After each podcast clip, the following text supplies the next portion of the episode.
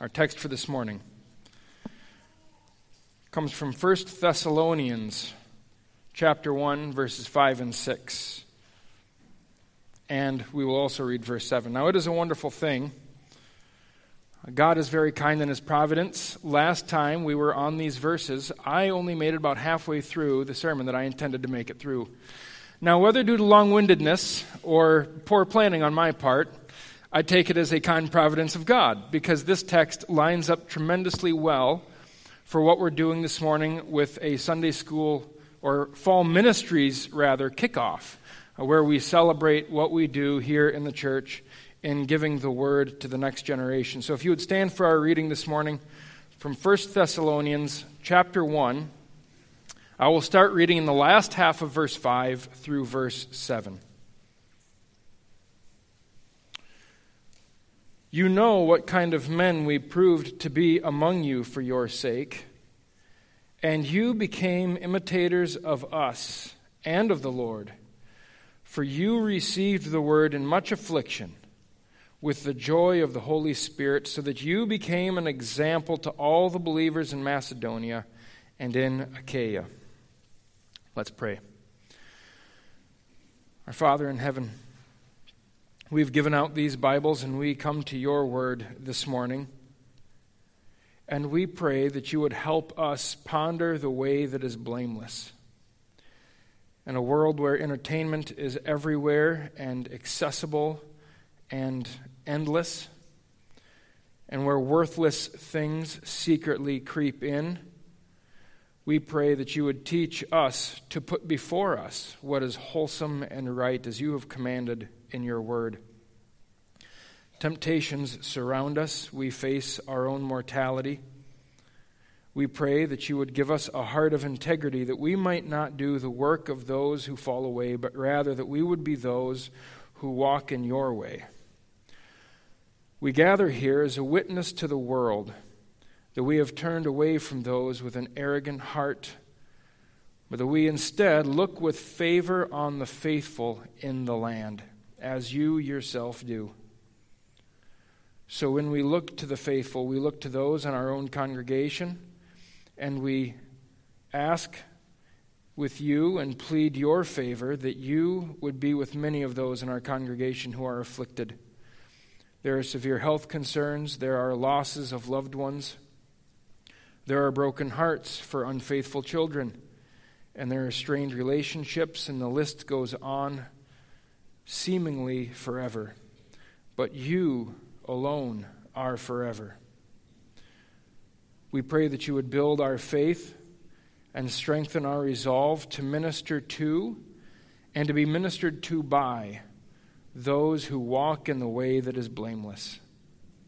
We pray that you would make this text this morning good for us that we might be fit for every good work. Open our eyes and our hearts that we may behold wonderful things out of your law. We pray for your Spirit's blessing over our time this morning, and we ask it in Jesus' name. Amen.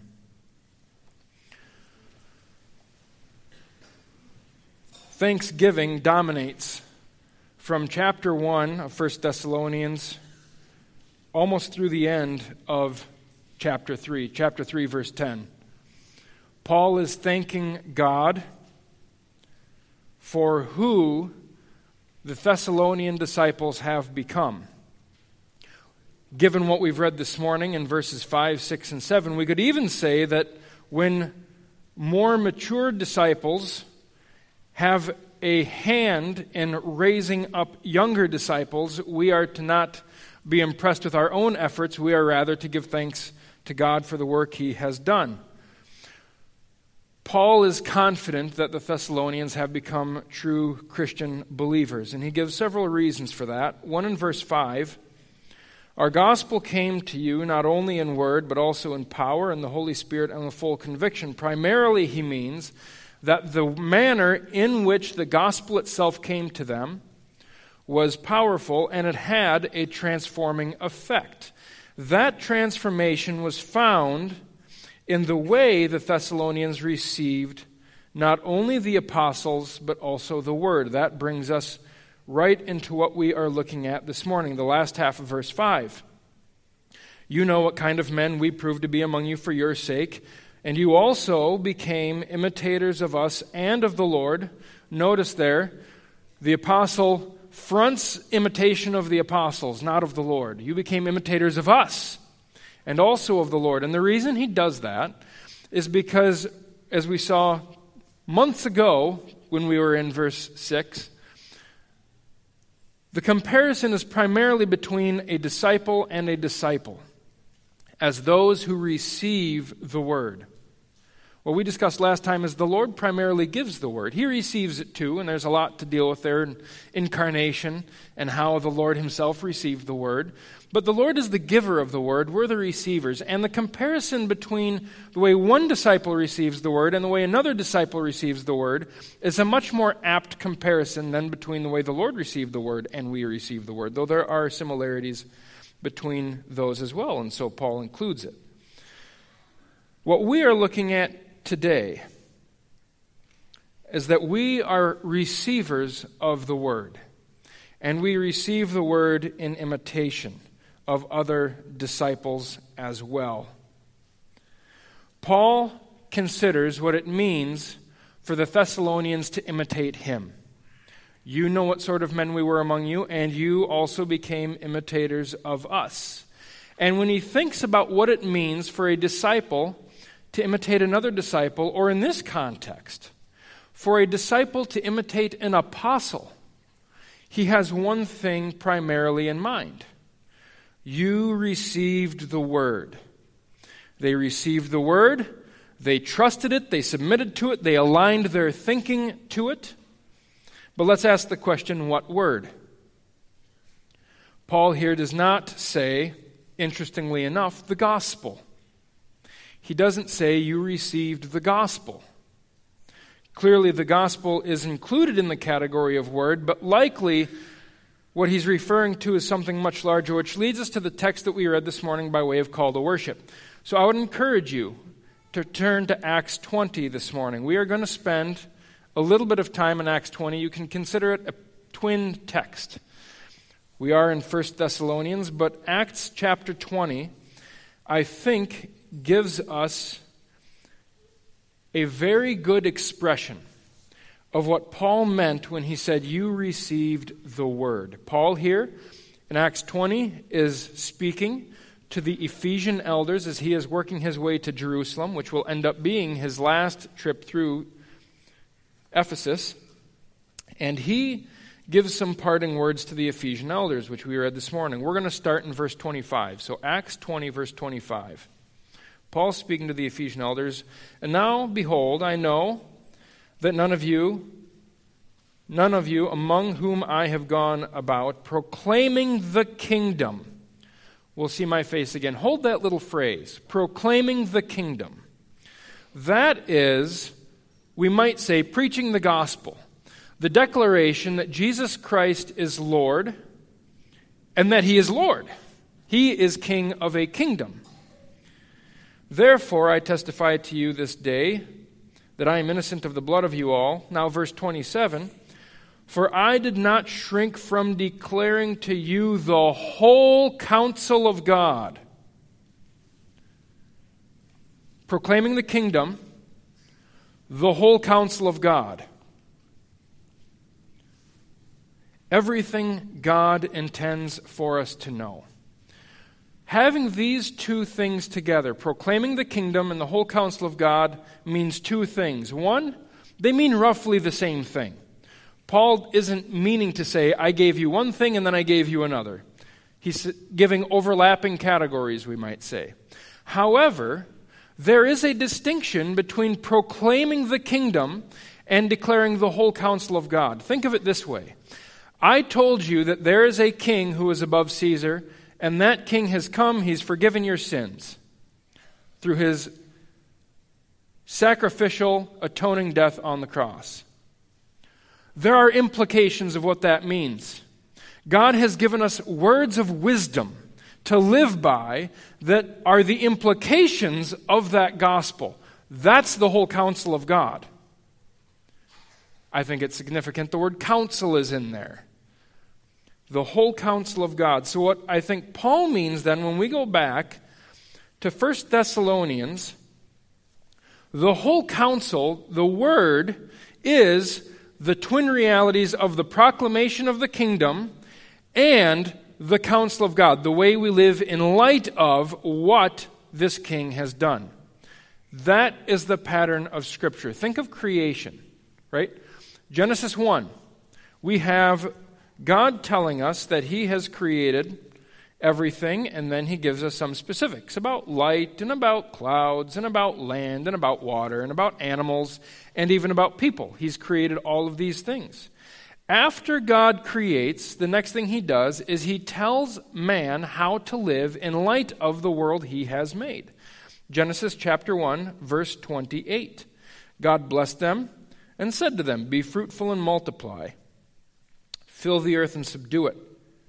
Have dominion over the fish of the sea, and over the birds of the heavens, and over every living thing that moves on the earth. Verse 29 God said, Behold, I have given you every plant yielding seed that is on the face of the earth, and every tree with seed in it. You shall have them for food. And he goes on and on. Chapter 2, something similar. He tells Adam, I've put you in the garden, you tend it and you keep it. God acts, and then he tells people how to live in light of what he has done. Same thing in salvation. Exodus 19, verses 4 to 6, very clearly. You yourselves have seen, the Lord says to Israel, you yourselves have seen what I did to the Egyptians and how I bore you on eagle's wings and brought you to myself. Now, therefore, because of what I have done, I have words for you of how you ought to live, if you will indeed obey my voice and keep my commandment, my covenant. You shall be my treasured possession among all peoples. God acts. I have proclaimed to you the kingdom and the counsel of God. How do you live in light of what Christ the King has done? God gives us wisdom for living well in his world with him. In 1 Thessalonians chapter 1 verse 6, you received the word in much affliction.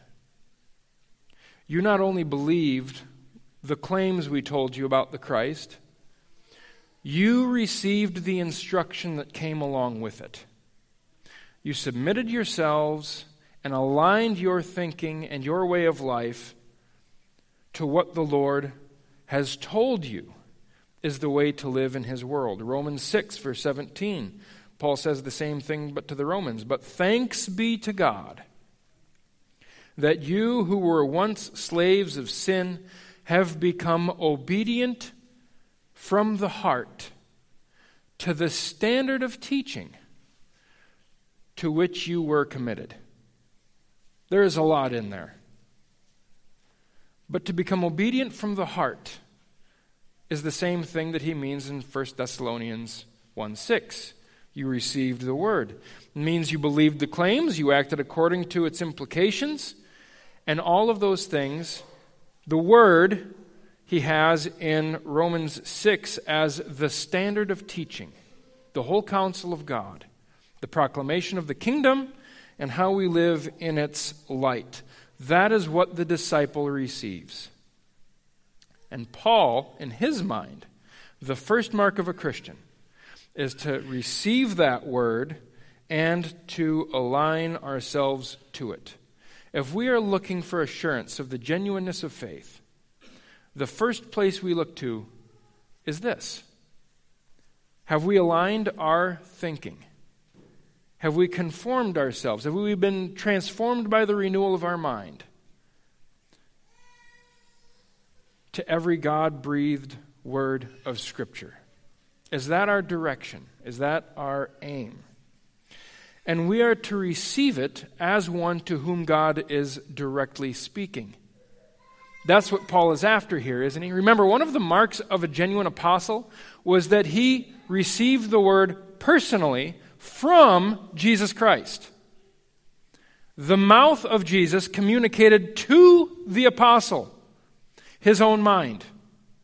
That's one of the marks of a genuine apostle. And Paul tells the Thessalonians, You received it from us as if you were receiving it directly from the Lord. That's what he's commending them for. Not as though they received it just from some, some schmuck down the street. This is you received it as if Jesus himself were speaking to you. And this is how disciples receive it. Now, if Jesus were standing before you, commanding you with all his glorious authority, and pleading with you with all his heartfelt compassion, would you tell him, You have an hour of my day? One day. And, you know, when I can squeeze you in in the mornings, other than that.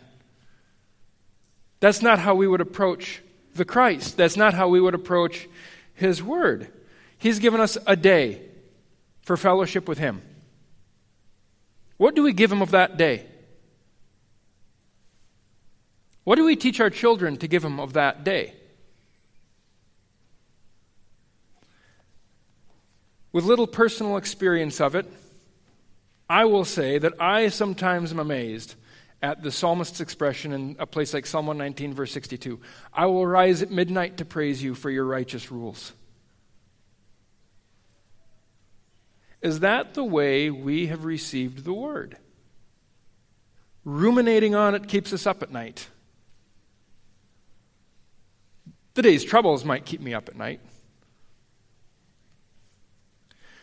Now, we might say, thank God, spiritual life comes by the Spirit. But think about how the Spirit comes to us. John 6:63 Jesus says, "It's the Spirit who gives life, the flesh is no help at all. The words that I have spoken to you are spirit and are life. The Spirit Himself comes by the words that He has given on the page. And we receive it as if from the hand of Christ Himself. If you want to sit at the Lord's feet and nourish your souls deep, dive deep into theology, invest yourself heavily in Scripture, that's how we come to know the Christ. That's how we put ourselves under his authority. That is what it is to receive the word, both the proclamation of the kingdom and all of its promises, as well as all of the counsel for how we live wisely and well in it. And if we were to think that the New Testament is worth greater effort than the Old, I think God thinks otherwise. Deuteronomy 32 verse 47 For it, referring to everything he said in Deuteronomy, is no empty word for you, but it is your very life. And by his word you shall live long in the land. The word is glorious because it comes from a glorious Lord. And it is a word worthy of receiving at all costs. You became imitators of us and of the Lord, receiving the word in much affliction or in tribulation, which I would prefer the translation to be. A result of their reception of the gospel is tribulation. I said we would be in Acts a little bit go back just a couple of chapters to Acts 17, verses 2 and 9, and you'll see the actual tribulation or affliction that the believers received the word in. It could be understood to mean that they were in troubling circumstances when they received the word, and that could be true. But I think what Paul is primarily after here is that the word caused them trouble. So, Acts chapter 17 verse 2 and following. When Paul went in, as was his custom, and on three days' Sabbath, he reasoned with them from the Scriptures, explaining and proving that it was necessary for the Christ to suffer and to rise from the dead, and saying, This Jesus, whom I proclaim to you, is the Christ, the King of Israel. And some of them were persuaded and joined Paul and Silas, as did many of the devout Greeks and not a few of the leading women. But the Jews were jealous, and taking some wicked men of the rabble, they formed a mob, set the city in an uproar, and attacked the house of Jason, seeking to bring them out to the crowd. And when they could not find them, they dragged Jason and some of the brothers before the city authorities, shouting, These men who have turned the world upside down have come here also. And Jason has received them, and they are all acting against the decrees of Caesar, saying, There is another king, Jesus. And the people and the city authorities were disturbed when they heard these things, and when they had taken money as security from Jason and the rest, they let them go. The word caused them trouble, and the word will likely cause us trouble. Remember, Jesus was crucified because of the word and his adherence and obedience to it. Stephen was stoned because of his reception of the word. The book of Acts is the story of the church being built on the tribulation of the apostles. There's an old saying the blood of the martyrs is the seed of the church. Tribulation is what we ought to expect. By the end of Acts, Paul finds himself in Rome and he writes a letter to the Roman leaders, uh, Roman Jewish Roman leaders, the leaders of the Jewish religion in Rome. And he says, I would like to make an appeal to you myself. Um, would you come listen? And they said, We don't know who you are, but we do know that everywhere this sect that you're a part of is spoken against in every part of the world. But we'll come hear you and listen to you ourselves. In Paul's own day, when the apostles, working miracles, seeing people transformed and converted, what is the result of that? And everywhere the sect is spoken against. The standard that we are to expect ourselves is tribulation. Matthew 10, verses 44, 24 and 25. A disciple is not above his teacher, nor a servant above his master.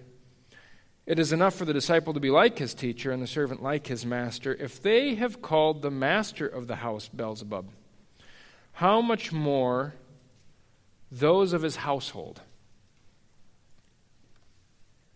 If they found fault with the faultless one, how much more will they find fault with those who faultfully claim to follow the faultless one? We ought to expect tremendous tribulation if we are to hold fast to the word. And we are warned to calculate whether that is a cost we are willing to pay. Because if the Lord requires us to pay for that devotion, payment is not optional if we are going to remain as part of that kingdom. Romans 8, verse 17 we are heirs of God and fellow heirs of Christ, provided we suffer with him in order that we might be glorified with him. Suffering is a precondition,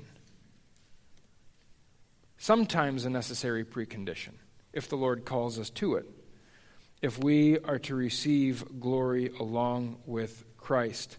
A little bit further down in Matthew 10, verses 34 to 39, we're given some example of what that sort of tribulation might look like. Do not think that I've come to bring peace to the earth. I have not come to bring peace, but a sword. For I have come to set a man against his father, and a daughter against her mother, and a daughter in law against her mother in law. And a person's enemies will be those of his own household. Whoever loves father or mother more than me is not worthy of me, and whoever loves son or daughter more than me is not worthy of me. And whoever does not take his cross and follow me is not worthy of me. What would we not be willing to pay to give ourselves over to a lifetime of devoted study of the Word of God? I find that we are willing to pay a lot of things, but we often draw the line at time. Other things seem to be more significant if we measure it in terms of the way we give time.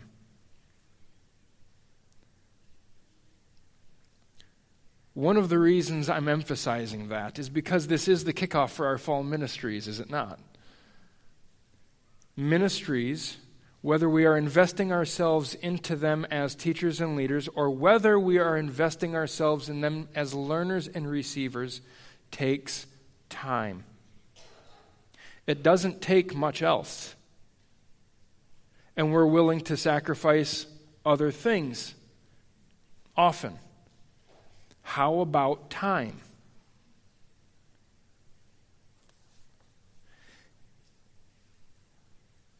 If we want our children to grow in the faith,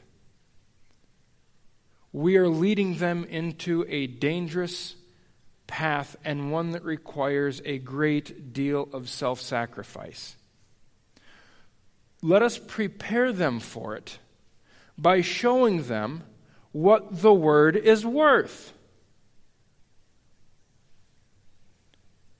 Show them not only how to persevere in trial and tribulation, show them the value of investing in the Word.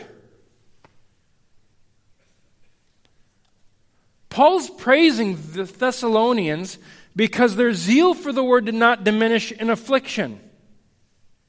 They sacrificed for it, they gave themselves over to it. And he's saying, in doing so, you became imitators of us and of the Lord. Is there any higher praise you could get? Is that not worth striving for? And it's worth it. Notice the last phrase. You received the word in much affliction with the joy of the Holy Spirit. Now, there are sad experiences in the world, and it is necessary to say that the Spirit alone gives this sort of joy. This is not something we can manufacture. We can't fake it until we make it. We either are given it or we are not. But remember how the Spirit does His work. The word I have spoken to you is spirit and life. So, because circumstances are what they are, and we, as sinful people, are what we are, joy must be given by the Holy Spirit. Now, we could spend a great deal of time explaining why the Word or how the Word produces this sort of joy in us, but I'm going to simply cut to the chase by asking Does your heart rejoice in hearing declared all the counsel of God more than anything else? Does hearing the counsel of God, the whole counsel of God, produce in you a joy that overwhelms every other joy and every other tribulation you face. And we might ask, does it have to? What if it doesn't? Must, must my joy in the Word excel every other joy and every other affliction? Well, let me just ask you this Is there any greater joy than the joy that the Holy Spirit can give? Is the joy incapable of producing in God's people less joy over the Word and the glories of Christ than he can over football? Where's the joy come from? Where does real joy come from? It comes from the Spirit. Let's ask the question the other way Is there any trouble that the Spirit cannot overwhelm with his joy? To which we would say, Of course not. The joy of the Spirit can overwhelm any trouble we might face. So, is there anything more joy producing, hope inducing, or perseverance conducing than hearing that your sins are forgiven? There is a place for you in the kingdom of God, and God has shown you the way there. That's marvelous. If you could heal cancer with a touch, if you could straighten out the mind with a word, if you could heal the blind, wouldn't that be amazing? And Jesus says, There's a greater joy than being able to do that. Afflictions remain so we might grow in faith, that we might rejoice in the forgiveness of sins over the restoration of the body. Luke 10, chapter 20. Do not rejoice in that you're able to cast out demons, but rather rejoice in this your names are written in heaven. God has a place for you. Your sins are forgiven. That is more amazing than anything else. And how quickly can we tire of the repetition your sins are forgiven? That is the glory. 1 Peter 1 7. We endure these trials for a little while, in order that our faith might be found to result in the praise and glory and honor at the revelation of Jesus Christ. And I take that to mean our glory. The joy the Holy Spirit gives in the Word ought to have no problem overwhelming the troubles we face. The reason it doesn't is we do not give ourselves to the Word, the avenue by which the Spirit gives us that joy and produces in us that joy. A Christian who is truly sensible of their sin will never tire of hearing of the forgiveness of sin. And Paul again praises the Thessalonians because they imitated not only the circumstances in which they received the word, they also received it with a joy that was God given. Greater than sports, greater than politics, greater than the news, greater than Facebook, greater than conversation with God's Spirit filled people, which is a great thing. We'll come to that in just a second.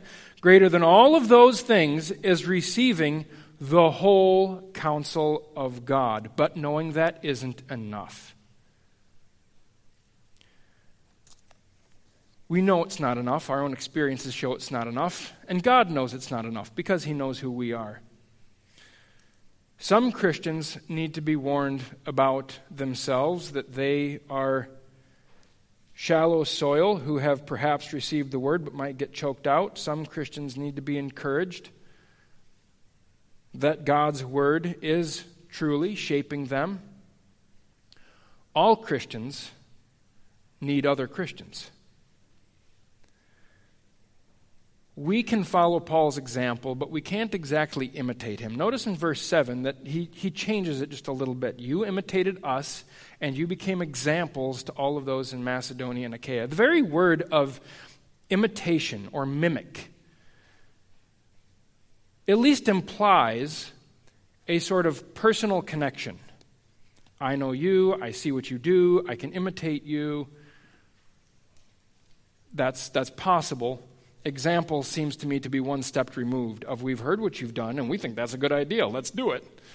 So I, I find there is a slight distinction between imitation and being an example or following an example. So the Thessalonians imitated Paul and they became examples to others. But this idea of a personal connection leads, I think, to two applications that I think are worth noticing on a day when we celebrate the ministries of our church that God has given us. First is our second line a family of disciples we say we are a family of disciples. This should mean that we are more than simply friendly with one another. It should mean that we are deeply and intimately acquainted with one another. And of course, we can't be with everybody. Right there, we, we do, no one has the relational capacity to be close with 400 people. But it does mean we are close with people among this 400 and intimately acquainted. Who knows you well enough to know the tribulations you face on account of the word and the joy you have as you receive the word? After this, we have Sunday school. After that, we have a meal to follow. stick around. Stay for Sunday school and let your soul feast on God's Word. Man does not live by bread alone, but by every word that comes from the mouth of God. Taste and see that He's good. After that, we have the meal to follow.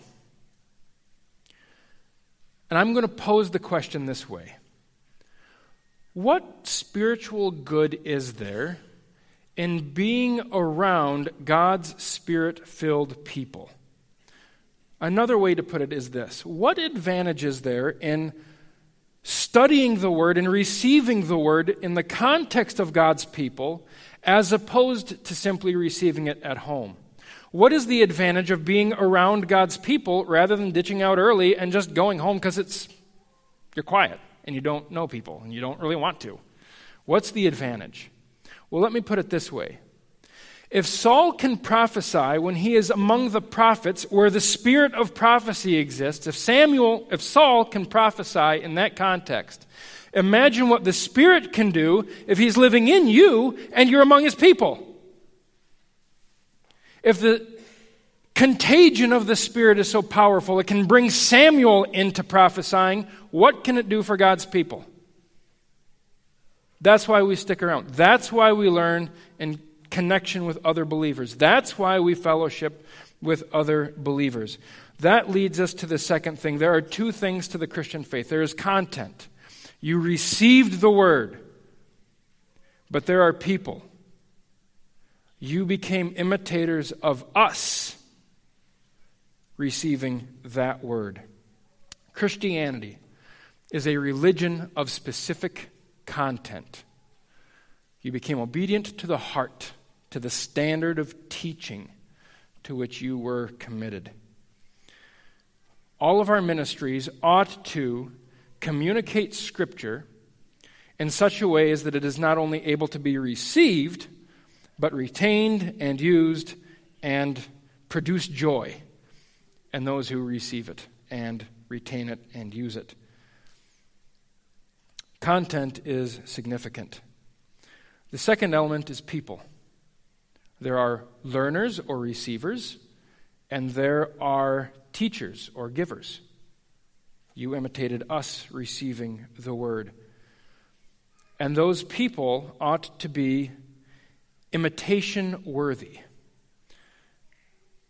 as they pursue the word. Now, it's common to find people who want to teach because they think they have something to offer other people.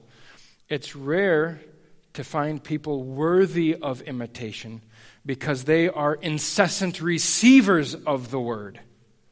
And I'm going to use, I'm, I don't normally like doing this, but I'm going to do it because he's, he's not uh, part of our congregation anymore. Many of you knew Paul Rainbow. And for those of you who don't, he was a professor at the seminary here in town, and he attended our church for a number of years. And he taught Sunday school once in a while. Was a, a great, great teacher. The best teacher I had in uh, any of my training. What amazed me about Paul Rainbow was I have yet to this day personally interacted with anyone who knew Scripture better than him.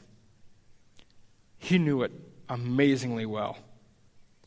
But more amazing than that, when he wasn't teaching, he was in Sunday school, learning, trying to learn something from a schmuck like me. Who does that? Why would you do that? There's almost nothing I could possibly have to offer him. Why does he do it? Because there's joy in the Word. You never know when the Holy Spirit's going to grab your attention and when He's going to emphasize or show you something that over your years of study, poring over the New Testament, you've never seen before. That is imitation worthy. Let your students see you soak in the Word. Let your children see you soak in the Word. Don't drop them off and leave your own opportunities behind. We might comfort ourselves and say, well, at least they don't know what they don't know if they don't see. They, they won't know any different. Maybe not, but they notice what they do see. And sooner or later, their questions will outgrow our ability to answer them if we don't continue on in the pursuit. I plead with you don't neglect the good gift of teaching that the Lord has given you. Immerse yourself in the Word. Become an imitator of the apostles, of one another, and of the Lord Himself. That is a tremendous opportunity, and there is joy in it.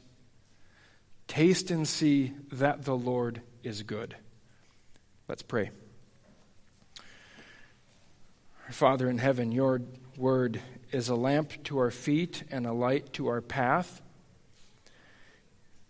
It is our life, and we cling to it. We pray that you would, through all of the ministries this fall, through the regular teaching and preaching of your word, transform and renew our minds that we, looking to Christ, beholding his face, might be transformed from one degree of glory to another. We pray that you would do this for us, and we ask it in Jesus' name. Amen.